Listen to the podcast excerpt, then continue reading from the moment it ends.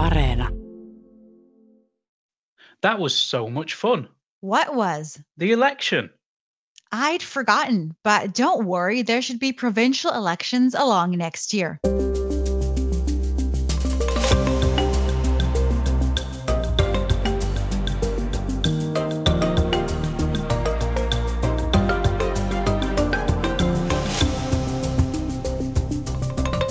Hello and welcome to All Points North, the podcast that is ready for the summer.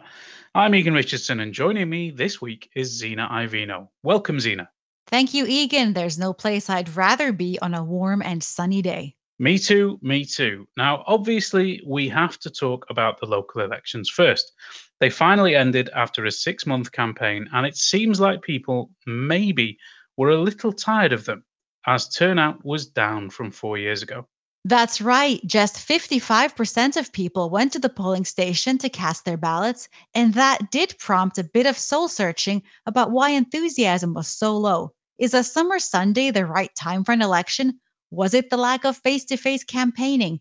It's hard to say, but that debate will run on and on turnout aside, there were some interesting results, and I asked AFP Helsinki correspondent Sam Kingsley who were the main winners and losers. It's quite funny if you sort of look at each party with some exceptions, then they're all sort of claiming things for themselves as a big win. So, I mean, the National Coalition Party got the largest share of the vote, it got sort of over 21% of the ballots, and that's a small gain on four years ago, so that's a win for them. They held on to Helsinki, the mayoralty there will stay with Kokoomus. Uh, so in that sense, they're the big winners. Sanna Social Democrats, well, they came second, and she actually said something about being disappointed by that result. But on the other hand, if you looked at the polls beforehand, they were predicting that her party was going to be coming third or even possibly sometimes fourth. And if you think that, um, you know, as prime minister, you are in the, the public eye and under scrutiny much more than any of the opposition, uh, and this is a sort of mid-term litmus test, her first real test at the ballot box, she's probably thinking that she's come out of this okay. And I think a large degree of that is because people are generally quite satisfied with the way coronavirus has been dealt with in Finland. Uh, it's had among the lowest levels of infection in, in Europe during the whole time. And then we can't talk about winners and losers on election night without mentioning the Finns party. So they, by various measures, either had an amazingly record night or they failed to live up to the expectations of pollsters. It depends which way you look at it. Jussi Halla-aho was, who's the head of the Finns party, was saying, you know, our aim was to improve on our last election results and get our best result in history. And that's what they did if you look at their local elections. They didn't get as good a result as they got in the last general election. I think this time they got about 14%, 14.5%. And in the last general election, they got, was it 17, 18, something like that. And, and the other thing is that the polls were expecting that they could be the second or even sometimes the largest party out of all of them this time round, and they ended up in fourth place. But I think, regardless of whether you want to claim that as a win or a, or a loss or something in between, what it really does show is that the Finns Party, who are a hardline nationalist, I personally would say far right party in its current form, are very much a presence in Finnish politics. They're not just a sort of an, an exception or a, a one off. They've been around at the sort of real head of what's going on here for at least a decade. And I think this election really highlights that. And that was Sam Kingsley telling us his views on the winners and losers from Sunday's local elections. Speaking of winners and losers, Sam's fellow APN political analyst, Sini Korpinen, who you might remember from two years ago when she was on the show to talk about the parliamentary elections, had some good news yesterday. She hasn't been on the podcast in this campaign because she was a candidate for the National Coalition Party.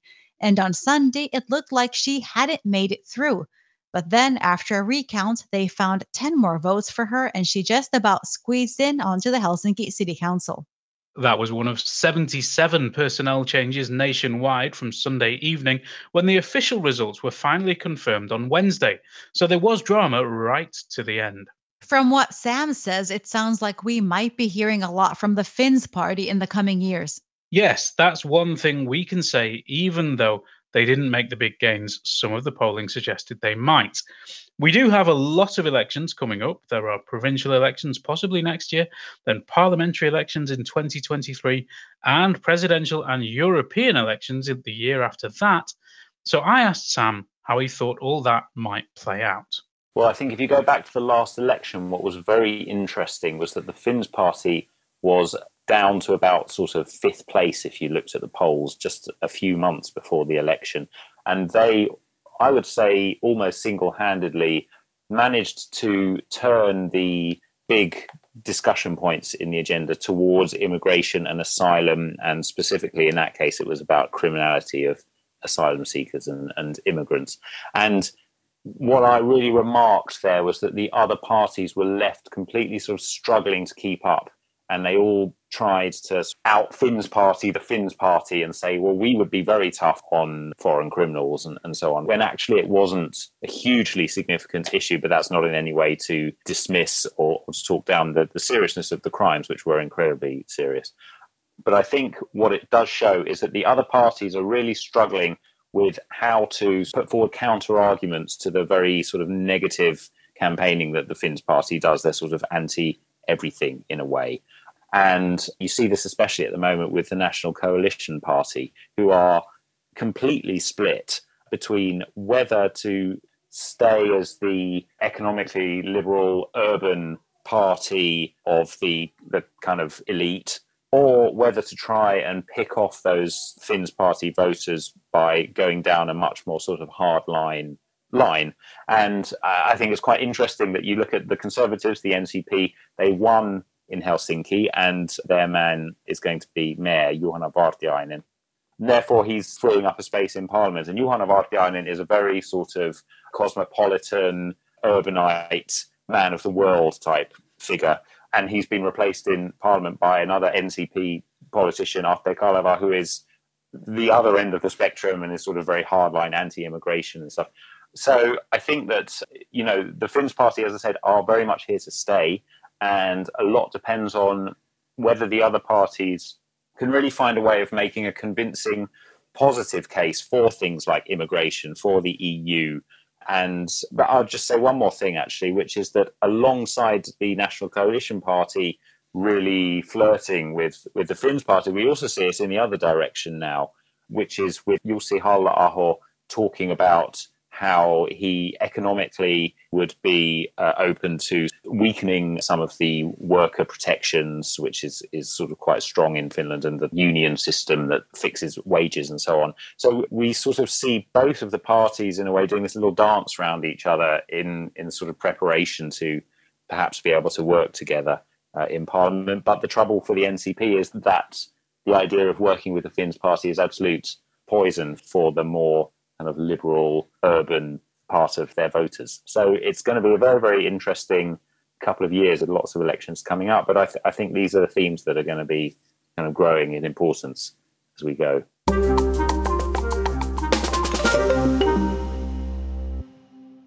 As you know, this is the final podcast before the summer. And I personally will start my summer holidays straight after this. And I've got mosquitoes on my mind. They are the curse of Finnish summer. Do you have a plan of attack? Well, last summer I bought one of those gas powered devices that emits chemicals to scare off the little bloodsuckers. But it turns out they are horrendous for bees and the environment as a whole. Oh, you mean Thermacell, the prallethrin insecticide projector. Yes, that's what I call them in my house. Uh, I did buy a couple of those last summer um, when I was spending a lot of time in the countryside. But now it seems this particular system is especially damaging to bees and other animals. And we reported this week that several shops have withdrawn them from sale after a social media outcry. So, what are you going to do with your prallethrin devices? Well, this is an interesting question. The Finnish chemicals regulator says people shouldn't use them outside their own yard, and that sitting next to one for extended periods and breathing in the emissions could potentially cause breathing difficulties. And the European Chemicals Regulator, which has overarching responsibility for this, says these things are under review and might be banned across the EU, but they can't promise a decision before 2024. I suppose this means you won't be using them. I think I'll be using some of the old fashioned spray with less dangerous chemicals this year. The Thermacell devices apparently contain enough prallethrin in each use to kill millions of bees, and those guys need all the help they can get. And of course, you'll dispose of your old devices properly. That is, take them to the local council's dangerous waste department in a sealed plastic bag marked with the product's name. That is exactly what I'm going to do because it is very important to remember that these can't go in the normal waste because if they end up leaking their chemicals into the ground and the water courses, then that causes big problems for fish and other wildlife.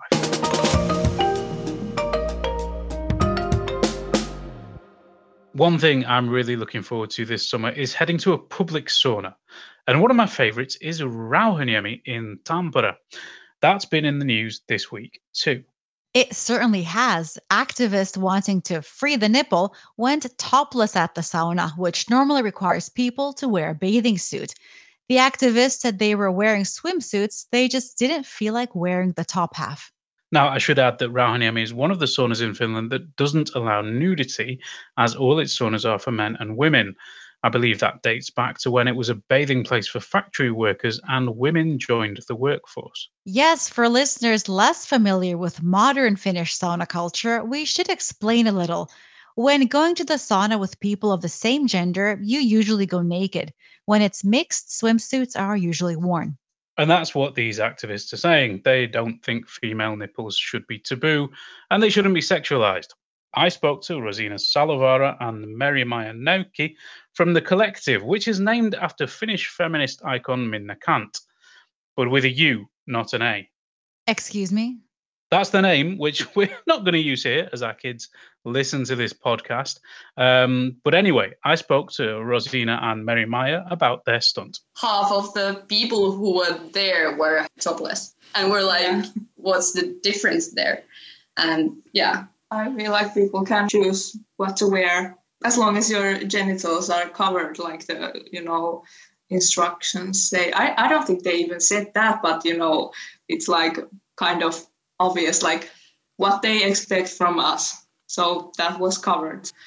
We saw many nipples there, but for some reason our nipples are not allowed. And late, yesterday we saw a photo where there were bicycles in the sauna yeah. so we were like, okay, so bicycles are allowed, but our nipples are not. So what's that all about? like the, the rules are qu- kind of confusing for Finnish people who have who are used to sauna being yeah. the place where all the bodies are accepted. Sauna is like a place for that. Obviously, this kind of thing makes a lot of people uncomfortable. So I asked why they want to do that and what do they say to people who don't want to be rude but just want them to cover up. They should investigate why, because if male nipples are, they, they don't have the same reaction for those. I feel like it's just a thing you need to investigate because it's like understandable because in we have all grown into this society that you know has these type of ways of thinking about women's and other genders nipples because this is not just a problem that is just for women. Trans masculine people also this problem. Yeah. yeah, non-binary. So yeah, just investigate why you have such a strong reaction to this when it's like a double standard if you don't have that same reaction for someone who is uh, a male. It's like the over sexualization starts from when we're really young like the rules of Rauhaniemi said that you have to cover yourself when you're six years old, which is like mm-hmm. we're asking why, like what happens when you're six years old, like what yeah. happens to your body because we're does like, it become sexual? Yeah, like we're we're saying weird. Nothing happens to the body, but something happens to the the gaze that hits the body, yeah. and then that gaze should be changed. If you feel like seeing someone's nipples makes you feel something, then it's your business. Our nipples are neutral, and if your mind is dirty, do something about it. You're not an animal.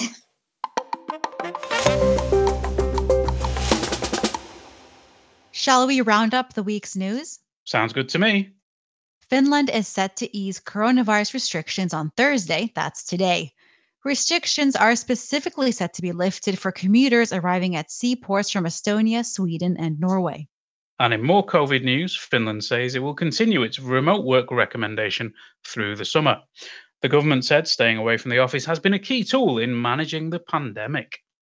Public Health Institute THL said Finland is ready to start vaccinating 12 to 15 year olds belonging to risk groups the Pfizer vaccine is the only one approved for inoculating people over the age of 12. The Helsinki Police Department has dismissed a second police officer for conduct unbecoming. He was fired for posting discriminatory messages about racial, religious, and political groups. Forest products manufacturer Stora Enso announced it's terminating 550 jobs at its Veitsiluoto facility in Kemi. The majority of cuts will be to its paper division.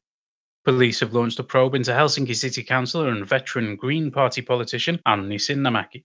The investigation centres on claims that Sinnemäki helped issue a favourable zoning permit to a friend in Helsinki's Meilahti neighbourhood. Finland's largest cinema chain, Finnkino, is banning customers from eating their own snacks during screenings. The company hinted that the move was an attempt to recoup the drop in turnover caused by the coronavirus pandemic. A heat wave is headed to Finland. The Finnish Meteorological Institute has issued heat warnings for southern and central areas starting this Friday.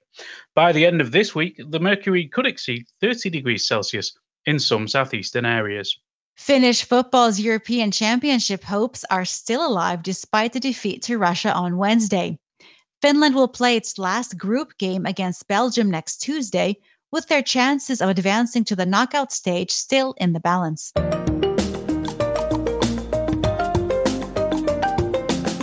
You can join the conversation too. Let us know what you think on Facebook, Twitter, and Instagram. You can also leave a voice note or text on WhatsApp. Our number is plus 358 44 421 0909. And that's about all we have time for today. I will shortly be off on my holidays, as I said, and I believe you have similar plans, Zena. What are you going to do this summer? Well, it's going to be a summer in the city for me, and I really am looking forward to that heat we were just talking about. That does sound lovely, and I too am hoping to enjoy the heat. The podcast is now going on a summer break too, but we'll be back in August. Thank you to all our listeners for supporting the show over the last few months. It's been great fun for us, and we hope you've enjoyed it too. Thanks to today's producer, Mark B. Odom, our sound engineer, Anttoni Wikström, and thanks to you for listening, and don't forget to check out our website at yle.fi slash news. Bye. Bye bye.